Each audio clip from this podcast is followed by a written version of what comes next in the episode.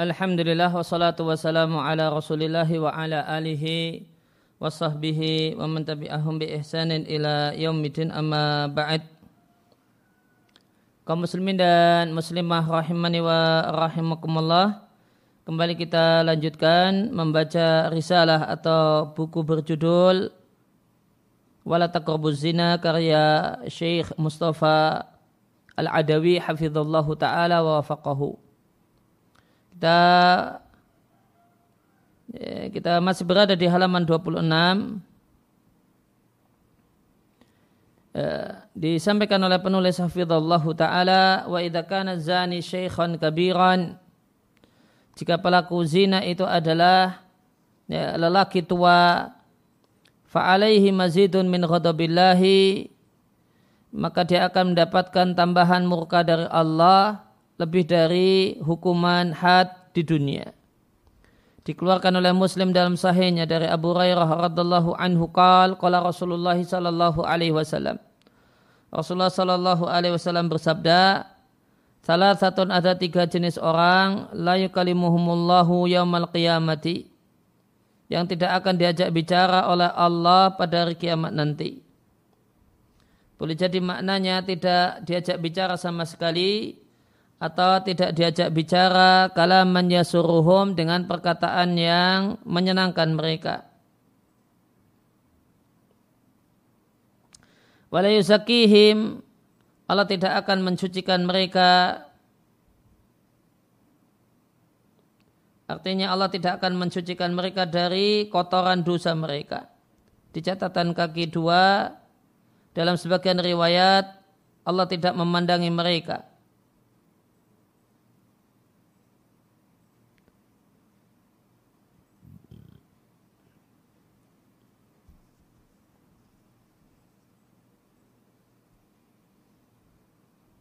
Walahum adabun alim. Dan untuknya siksaan yang pedih. Itu mu'lim siksaan yang menyakitkan. Yang pertama adalah syekhun zanin. Orang tua yang berbuat zina. Artinya adalah orang yang usianya sudah sangat lanjut. Yang sudah sampai derajat. Dalam usia tersebut tidak membutuhkan tidak banyak eh, tidak memiliki kebutuhan yang banyak terhadap perempuan. Wa malikun kadzab dan seorang raja yang pembohong. Semestinya raja itu adalah orang yang ditakuti sehingga tidak ada alasan baginya untuk bohong. Karena motivasi banyak orang atau banyak orang motivasi bohongnya adalah uh, adalah karena takut dan khawatir Sedangkan seorang raja tidak memiliki orang yang dikhawatirkan dan ditakuti. Wa ailon ay fakirun dan orang yang miskin, mustakbirun yang sombong.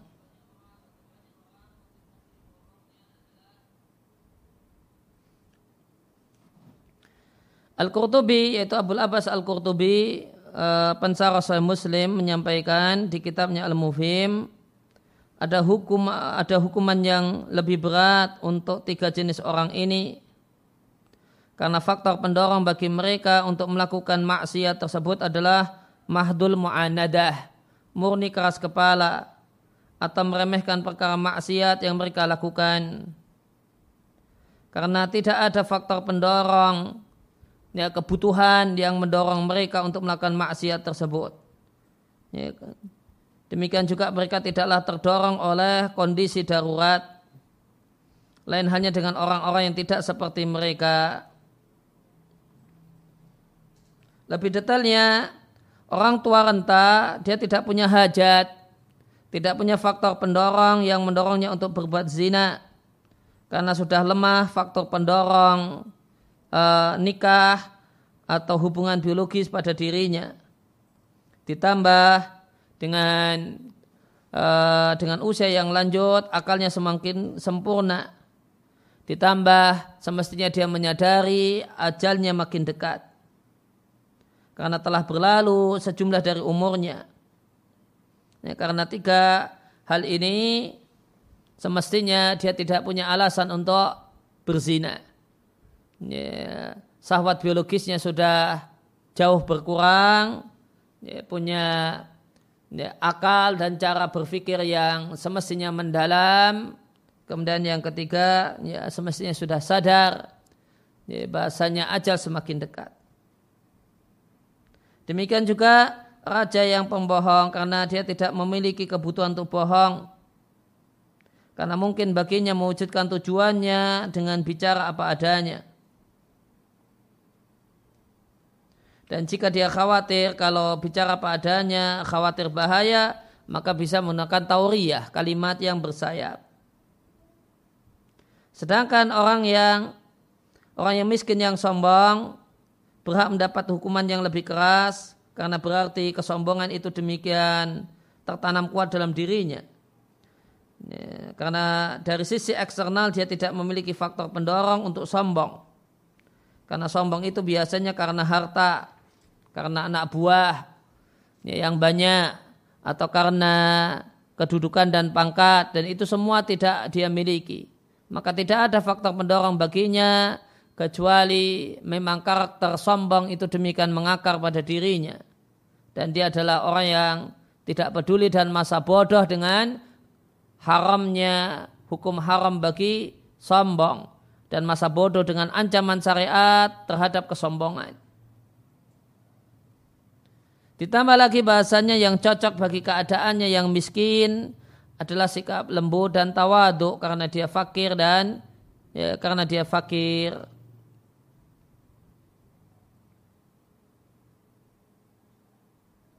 Demikian juga penjelasan yang semisal disampaikan oleh Al-Qadiyat. Dia mengatakan sebab Nabi menyebutkan tiga orang ini secara khusus diberi ancaman yang telah uh, ancaman yang spesial karena masing-masing darinya melakukan maksiat dalam keadaan posisinya jauh dari maksiat dan tidak ada kebutuhan mendesak untuk melakukan maksiat. Lemahnya faktor pendorong untuk melakukan maksiat. Meskipun ya tidak ada satupun orang yang dimaklumi melakukan dosa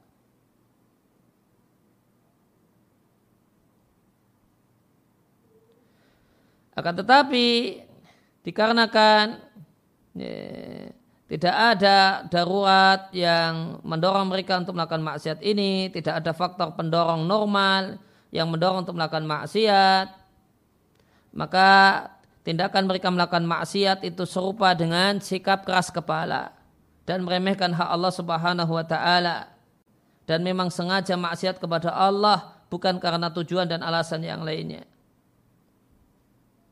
Dan orang yang tua renta, ya, semestinya akalnya sempurna, pengetahuannya lengkap karena ya, banyaknya pengalaman hidupnya. Di samping itu lemah faktor pendorong yang mendorongnya untuk melakukan hubungan biologis dan sudah lemah sawatnya terhadap perempuan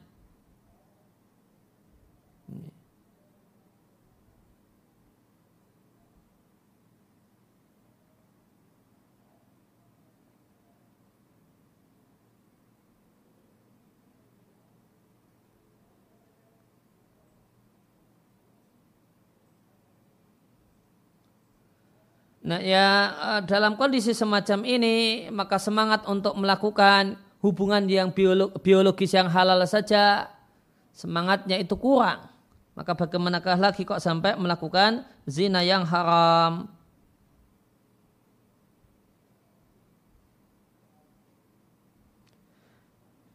Ya demikian juga seorang penguasa yang semestinya tidak punya rasa takut kepada satupun rakyatnya tidak perlu basa-basi dengan rakyatnya dan pura-pura dengan rakyatnya. Karena umumnya orang itu basa-basi, pura-pura dan bohong itu kepada orang yang dia takuti. Dia khawatirkan gangguannya, dia khawatirkan celaannya. Atau orang itu bohong karena ya, mencari simpati ya, dan pujiannya atau karena ada tendensi yang ingin dia dapatkan Nah, kalau orang itu penguasa, kalau itu raja, maka dia tidak memerlukan bohong sama sekali.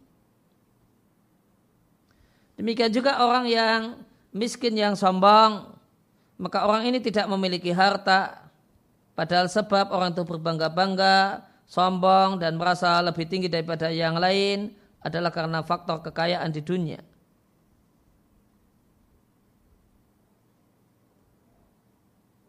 Maka jika dia tidak memiliki sebab-sebab untuk sombong, kenapa dia sombong dan meremehkan orang lain? Maka tidaklah ada kemungkinan sombongnya orang yang miskin, zinanya orang yang tua, bohongnya penguasa, atau kepala negara tidak ada alasan dan tidak ada sebab kecuali meremehkan hak Allah dan keras kepala dalam menentang larangan dan aturan Allah Subhanahu wa taala kemudian sedikitnya rasa takut dengan ancaman Allah tidak ada tersisa satupun faktor pendorong untuk melakukan kejelekan-kejelekan di atas kecuali hal ini. Nah, pelajaran yang bisa dipetik dari hadis ini yang pertama dalam hadis ini terdapat penjelasan tentang demikian haramnya ya, tiga hal yang disebutkan dalam hadis ini. Dan bahasanya tiga hal ini meniadakan kesempurnaan iman. Kemudian hadis ini menjelaskan bahasanya pelaku maksiat itu bertingkat-tingkat levelnya. Ya, di antara faktor yang menyebabkan bertingkat-tingkat level adalah faktor pendorong yang mendorong untuk melakukannya.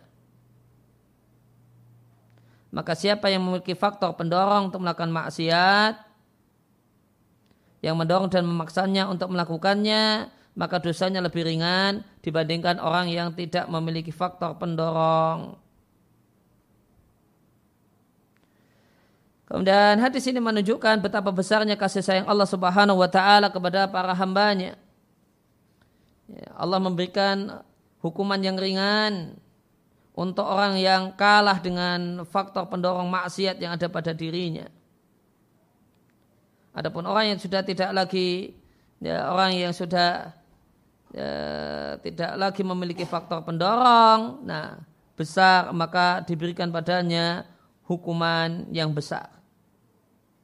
Karena faktor karena ketika sudah tidak ada lagi punya alasan untuk melakukan maksiat, maka alasan untuk melakukan maksiat tinggal satu, yaitu meremehkan aturan Allah Subhanahu wa taala.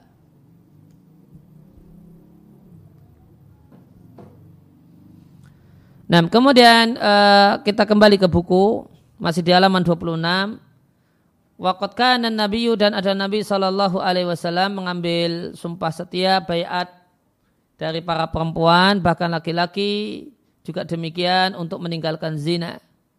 Sebagaimana firman Allah Ta'ala, Ya ya Nabi wahai Nabi, jika wanita-wanita beriman datang kepadamu, berbaikat kepadamu untuk tidak menyekutukan Allah dengan sesuatu apa pun, tidak mencuri, tidak berzina, tidak membunuh anak, dan tidak melakukan kebohongan yang dibuat-buat di antara tangan dan kakinya, dan tidak durhaka kepadamu dalam kebaikan, maka bayatlah mereka dan mohon kalah ampunan untuk mereka. Sesungguhnya Allah Maha Pengampun lagi Maha Penyayang. Ini dalil kalau bayat perempuan itu terkandung padanya poin untuk tidak berzina.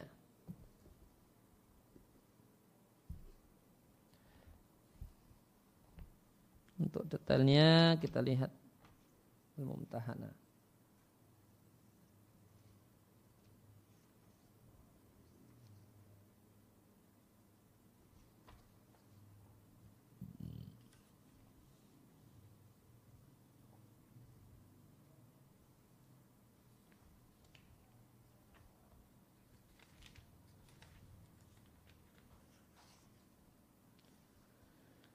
ayat ke-12.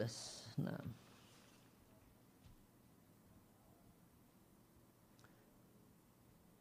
Ya, tidak berzina, tidak mencuri, tidak berzina, tidak membunuh anak karena mengikuti budaya orang jahiliyah. Nah, kemudian wala ya'ti nabi buhtanin yaftarina hubaina aidihinna wa arjulihinna itu maknanya tidak menasabkan kepada suami anak yang didapatkan dari hasil zina. Itu yang dimaksud kebohongan yang dibuat-buat di antara tangan dan kaki. Artinya berzina, punya suami sah, di belakang zina, sampai punya anak, kemudian anaknya ini diaku-aku sebagai anak suaminya yang sah.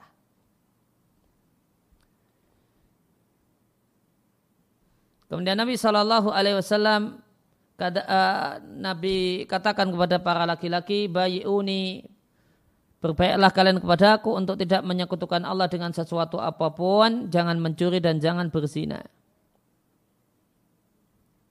Dikeluarkan oleh Al-Bukhari dan Muslim dari Ubadah ibn As-Samit. Kemudian Jahat terdapat sejumlah nas yang mengingatkan bahaya menikah dengan wanita pezina al-muqimah ala zinaha yang belum bertobat dari zinanya yang masih aktif dan masih terus-menerus berzina. Berarti pelacur nikah dengan pelacur yang masih berprofesi sebagai pelacur. Demikian juga menikah dengan lelaki pezina yang masih terus-menerus melakukan zina.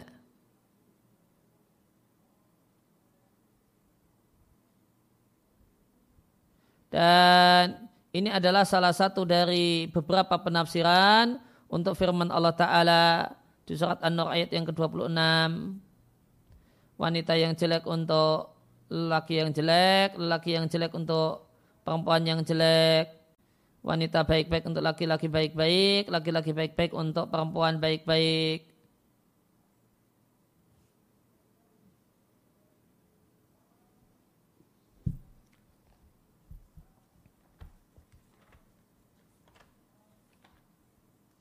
Surat An-Nur ayat 26.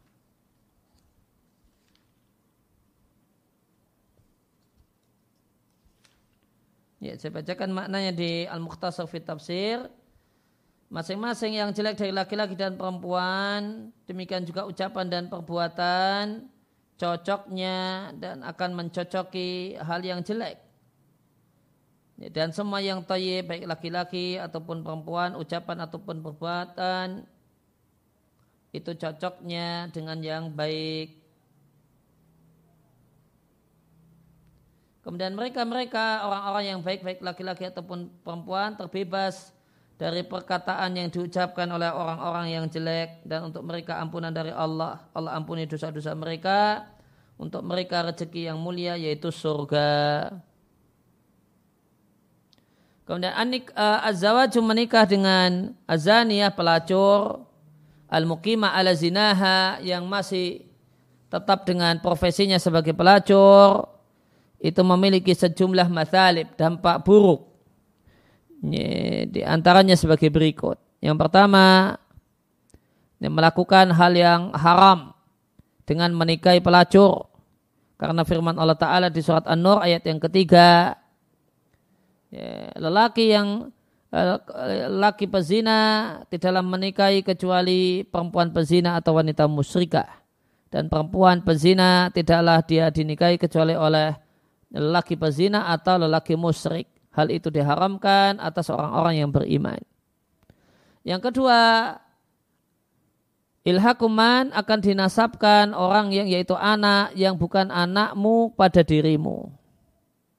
Maka dia perempuan tersebut berzina dan boleh jadi hamil karena hubungan zina dengan lelaki yang lain, lantas anaknya dinasabkan kepadamu. Ya, anak ini kemudian jadi besar dan dapat warisan dari hartamu, padahal dia bukan ahli waris. Wajataliuna dan mereka dan uh, anak ini bisa melihat mahrammu, padahal dia bukanlah mahram untukmu.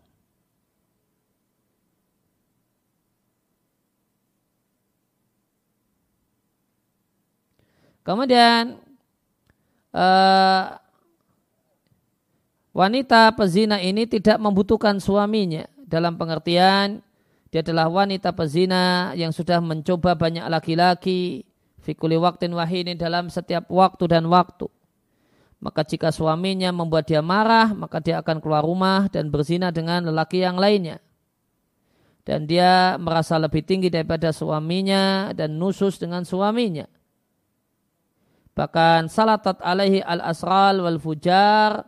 Bahkan suami ini bisa jadi akan ditindas oleh lelaki-lelaki yang jahat, lelaki-lelaki yang bejat, yang juga uh, mengidolakan dan mencintai perempuan ini. Dampak buruk yang keempat, uh, perempuan ya pelacur itu menyeret suaminya untuk melakukan hal yang haram falizuh diha karena perempuan ini tidak begitu minat dengan suaminya dan dia meninggalkan tempat tidur suaminya. Akhirnya yatajihu huwa. Maka si suami akan ya, si suami akan ter, akan menuju untuk ya, melampiaskan syahwatnya akan menuju perempuan yang lainnya. Akan menuju perempuan yang lain perempuan lain. Fil haram dalam perbuatan yang haram yaitu zina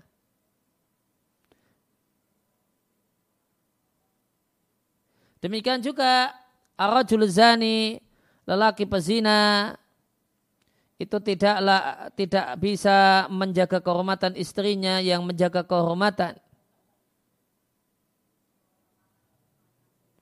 Listirnaihi karena lelaki ini merasa uh, tidak memerlukan istrinya. Birairiha karena sudah terpuaskan sahwatnya dengan perempuan yang lain. Fakat tafakara al-ukhra firijali. Akhirnya si istri itu kemudian memikirkan lelaki yang lain. Kemudian yang kelima, seorang perempuan pelacur akan menyeret, akan mendatangkan ke rumah suaminya kawan-kawan perempuan yang jelek semisal dia. Yang bisa menjumuskan si suami untuk berzina bersama teman-teman istrinya. Dan wanita pezina itu antusias untuk melakukan hal semacam ini. Tujuannya apa? Supaya suaminya tidak menjelek-jelekkannya, ya, membulinya dengan zina.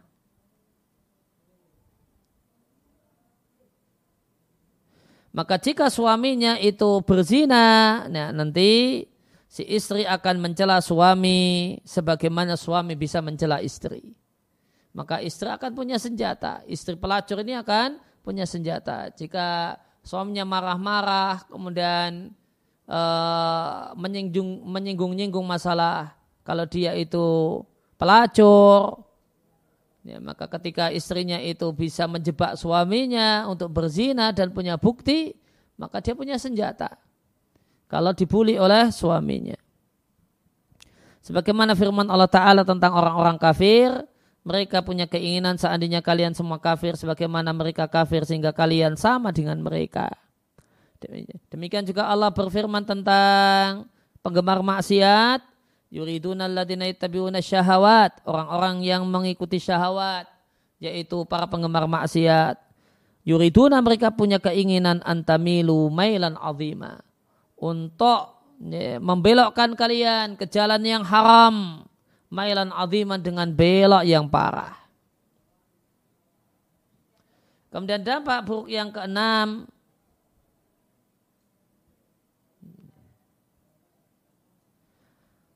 Istri yang statusnya pelacur itu akan menghilangkan dari suaminya kecemburuan, kecemburuan sedikit demi sedikit.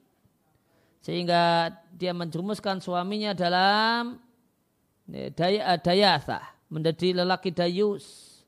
Lelaki yang tidak punya cemburu. Istrinya berbuat maksiat di antaranya adalah maksiat zina. Dan surga itu tidak akan dimasuki oleh suami yang dayuth yang ketujuh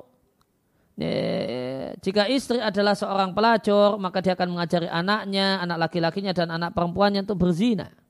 Dan akan memudahkan zina bagi mereka dan mendekatkan zina kepada mereka maka perempuan ini hanya akan mengeluarkan dan melahirkan anak keturunan yang rusak. Ya, watarabat ya, dan terdidik fi baiti fiskin dalam rumah kefasikan arah dan pelacuran maka hancurlah bercerai-berailah keluarga dan turunlah adab Allah Azza wa Jalla kepada para pelaku maksiat. Kemudian yang kedelapan, ketika istri itu statusnya adalah zaniah pelacur, maka dia akan mengajari suaminya zina dengan cerita yang dia kisahkan kepada suaminya tentang para perempuan dan tentang para laki-laki, ditambah jiwa itu mengajak pada kejelekan. Dan seorang itu mengikuti agama teman dekatnya. Dan termasuk teman dekat karena ini adalah istri dan suami. Kan ini teman tidur maka suami atau istri sangat mempengaruhi pasangannya. Kemudian tersebarnya aubiah, wabah, wal amr dan penyakit di rumah. Dan inilah hukuman segera dari Allah Subhanahu wa taala di dunia. Dan di antara ya, penyakit al-asr al-hadis di zaman modern ini yang akhtar paling berbahaya adalah penyakit AIDS. Wa min a'zami asbabihi dan di antara sebabnya yang paling penting adalah zina atau dalam bahasa halusnya gonta-ganti pasangan. Wal billahi. Kemudian yang ke-10 ya, adab akhirat yang didatangkan oleh pela, uh, oleh istri pezina untuk suaminya.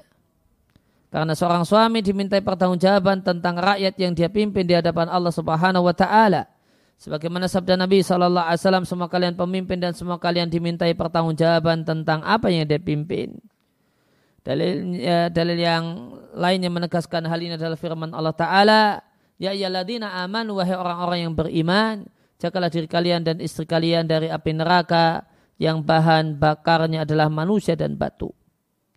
Dan Allah Jalla Dikruhu menyampaikan kumpulkanlah orang-orang yang zalim. Ya, wa aswajam dan orang-orang yang semisal dengan mereka. Wa makanu ya'budun dan berhala yang mereka sembah selain Allah. Berilah petunjuk pada mereka menuju jalan neraka. Maka wa ilam takun kafiratan meskipun istri yang pezina ini bukanlah wanita kafir nanti adalah uh, pelaku dosa besar, pelaku kejahatan, dan orang yang melakukan lil fawahis perbuatan keji. Yang dimaksud dengan azwat di ayat asofat, ya, usur ladina dholamu wa aswajahum, yang dimaksudkan adalah al-amthal, orang-orang yang semisal, orang-orang yang serupa dalam akidah dan dalam perbuatan. Kemudian yang ke-11 menjatuhkan wibawa suami di, di hadapan banyak orang. Maka masyarakat jika mengetahui keadaan suaminya yang dayus, maka mereka akan jatuhlah dia dalam pandangan masyarakat. Ya, maka banyak orang kemudian memilih untuk tidak musaharah. Ya, ya, menikahkan, ya, menjadikannya uh, punya hubungan pernikahan dengannya dan duduk-duduk bersamanya. Akhirnya lelaki ini tidaklah punya kawan duduk, tidaklah kemudian membangun hubungan perkawinan, kecuali dengan orang-orang yang fasik semisalnya. Yang kedua belas, eh, status istri yang pelacur itu membuat malu suami dan membuat malu keluarga suami. Dan asyiratihi dan keluarga besar suami, kerabat suami karena menikah dengan minazaniyah dengan pelacur.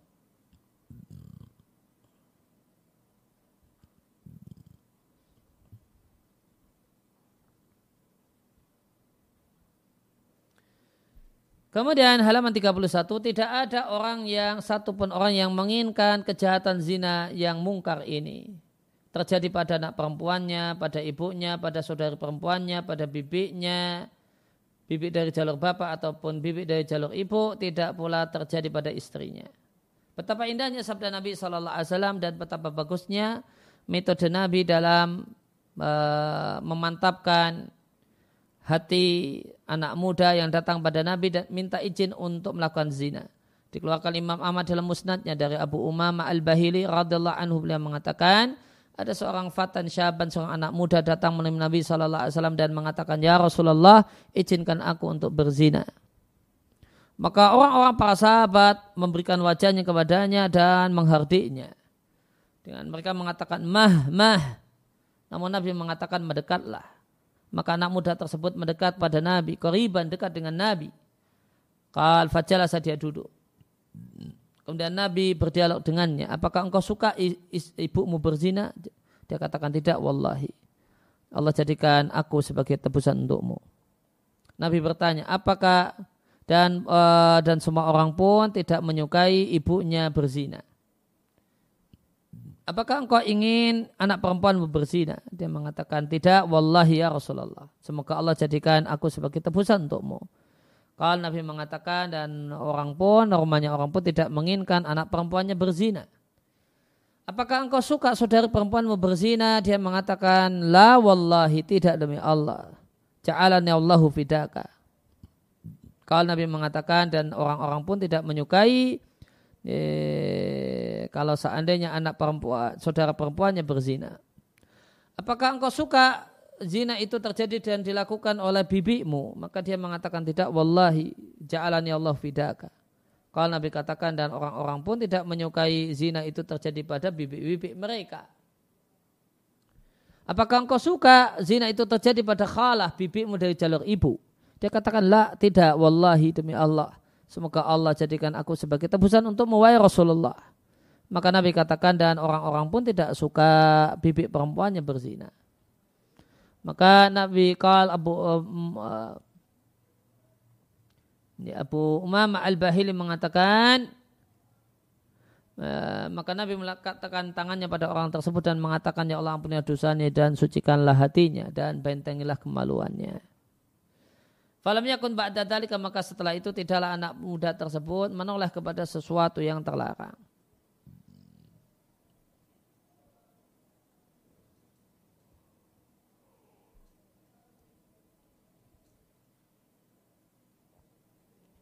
Nah, kemudian sanjungan Allah Ta'ala kepada orang yang meninggalkan perbuatan kecil ini dan jaga diri karena mencari ridha Allah, wajah dan ridha Allah. Allah Subhanahu wa taala berfirman menyanjung Maryam alaihissalam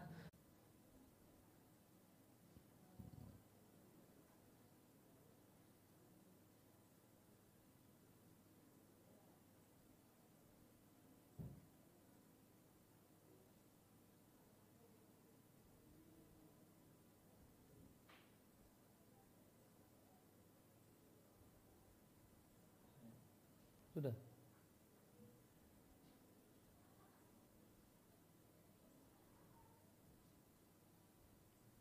Sudah. Ya, Allah Subhanahu wa taala menyanjung Maryam alaihissalam. Wa Maryam wa Maryam ibnata Imran allati ahsanat farjaha dan Maryam putri Imran yang menjaga dan bentengi kemaluannya. Kami tiupkan padanya ya, sebagian roh ciptaan kami. Dan dia adalah orang yang wanita yang membenarkan firman-firman Rabbnya dan kitab-kitab suci yang datang dari Rabnya wakanat minal qaniti kat aimanuhum atau budak perempuan yang dimiliki fa innahum ghairu malumin maka mereka tidaklah dicela karenanya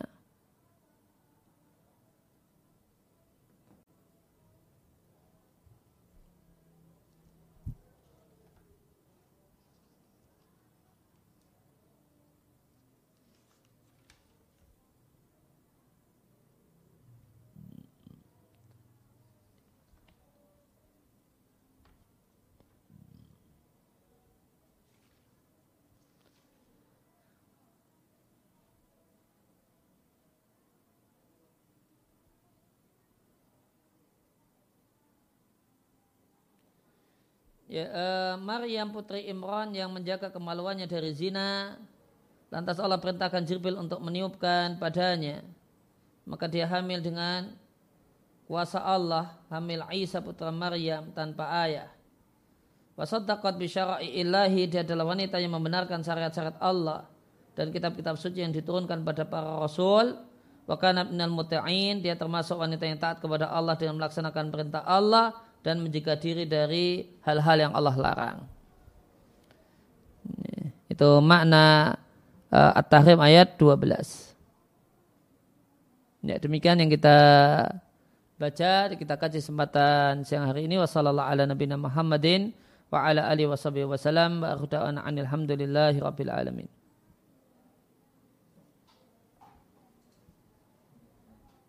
Nah.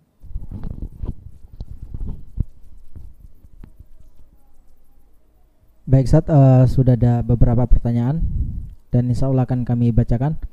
Untuk pertanyaan pertama Sat, Assalamualaikum warahmatullahi wabarakatuh. Waalaikumsalam warahmatullahi wabarakatuh. Sat, apakah benar bahwa riba itu lebih besar dosanya dibandingkan zina? Apakah benar hingga 36 kali lebih besar? Saya pernah menjumpai ulama yang menyampaikan hal itu karena menyanggah hal itu karena bertentangan dengan hadis Nabi yang menyebutkan tiga dosa paling besar di mana di situ disebutkan zina namun tidak disebutkan riba. Ya, hadis yang ditanyakan diperselisihkan ulama statusnya ya apakah statusnya hasan, sahih atau dhaif. Ya, maka seandainya namun uh, dan seandainya hadisnya sahih sebagian menilai maknanya bermasalah sebagaimana yang disampaikan oleh penanya maka beranggapan dan berkeyakinan bahasanya hadis dalam masalah ini adalah hadis yang daif sebagaimana yang pernah didapatkan oleh si penanya satu hal yang tidak masalah. Dan seandainya seorang itu taklid dan mengikuti ulama yang menilainya hasan atau sahih dan dengan mengatakan bahasa yang dimaksud dengan 36 kali atau adalah mimbabi mubalaghah kalimat hiperbol supaya orang itu betul-betul waspada dengan riba insya Allah juga tidak keliru. Nah. Baik, Sat, uh, pertanyaan berikutnya Sat. Assalamualaikum warahmatullahi wabarakatuh. Waalaikumsalam warahmatullahi wabarakatuh. Apakah semua ucapan tanpa terkecuali adalah dosa? Ya, ucapan tentu ucapan yang bernilai dosa yang itu dosa.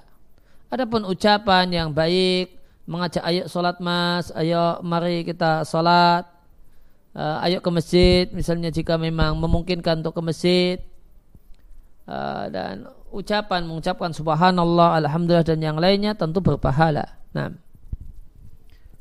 Baik, Sat, uh, pertanyaan berikutnya, Sat. Assalamualaikum warahmatullahi wabarakatuh. Waalaikumsalam warahmatullahi wabarakatuh. Assalamualaikum ilaikum, Sat. Waalaikum. Izin bertanya Ustaz. Perbuatan apa saja yang menyebabkan seorang wanita disebut nujuz? Jazakumullah khairan. Ya, uh, wanita di, seorang istri disebut nuzuz ketika dia tidak menunaikan hak suami tanpa alasan. Sekedar malas, ya, sudah pengen lihat suaminya jengkel gitu. Kalau ada alasannya semacam uh, suami minta untuk hubungan biologis namun tidak di ini ya, tidak di ya, tidak diakan oleh istri karena dia sangat capek atau karena dia sakit maka itu bukan nusuz. Nah, baik saat, uh, pertanyaan berikutnya. Assalamualaikum warahmatullahi wabarakatuh. Waalaikumsalam warahmatullahi wabarakatuh. Saat jika laki-laki baik akan mendapatkan wanita baik, bagaimana jika kita menemukan seorang laki-laki yang tampak soh, soleh menikah wanita pelacur? Apakah ini dampak dosa tersembunyi dari laki-laki tersebut? Ya e, bisa dianalisis demikian. Nah. Baik saat uh, berikutnya. Bismillah. Saat Assalamualaikum Waalaikum saat pembagian akikoh apakah dalam bentuk daging yang sudah diolah atau nasi kotak seperti agen-agen akiko mana yang lebih utama? Ya, isi pertanyaan sama. Daging yang sudah diolah, sudah matang, sama kemudian dipesankan kepada usaha-usaha akikoh, ya itu juga daging dah matang, sama. Dan itu tidak mengapa insya Allah Ta'ala. Dan bahkan itulah yang terbaik. Ya, kalau ulama berselisih pendapat, kalau dibagikan, didistribusikan dalam keadaan mentah. Nah. Baik, uh, pertanyaan berikutnya. Assalamualaikum warahmatullahi wabarakatuh. Waalaikumsalam warahmatullahi wabarakatuh. Afan Ustaz bertanya di luar tema. Ustaz, jadi saya ada teman yang membeli emas dan menyimpannya dengan tujuan jika ada tetangga atau kerabat yang mau pinjam uang maka dipinjamkan emas yang disimpan tadi. Lalu disuruh jual untuk memenuhi kebutuhannya. Lalu minta dikembalikan dalam bentuk emas. Juga dengan harapan ketika emas ini dikembalikan waktu jatuh tempo sewaktu dijual harganya naik. Bagaimana hukumnya Ustaz? Jazakumullah khairan. Jika sebagaimana yang disampaikan hukumnya boleh. Nah Baik, uh, pertanyaan berikutnya saat Bismillah, Assalamualaikum warahmatullahi wabarakatuh. Waalaikumsalam warahmatullahi wabarakatuh. Assalamualaikum ilaikum Sat. Waalaikum. Bagaimana jika saat hendak dilamar oleh laki-laki kita mengetahui kebenaran bahwa ternyata laki-laki tersebut masih chattingan dengan akhwat dan kebetulan akhwat itu juga meresponnya. Apa yang sebaiknya dilakukan?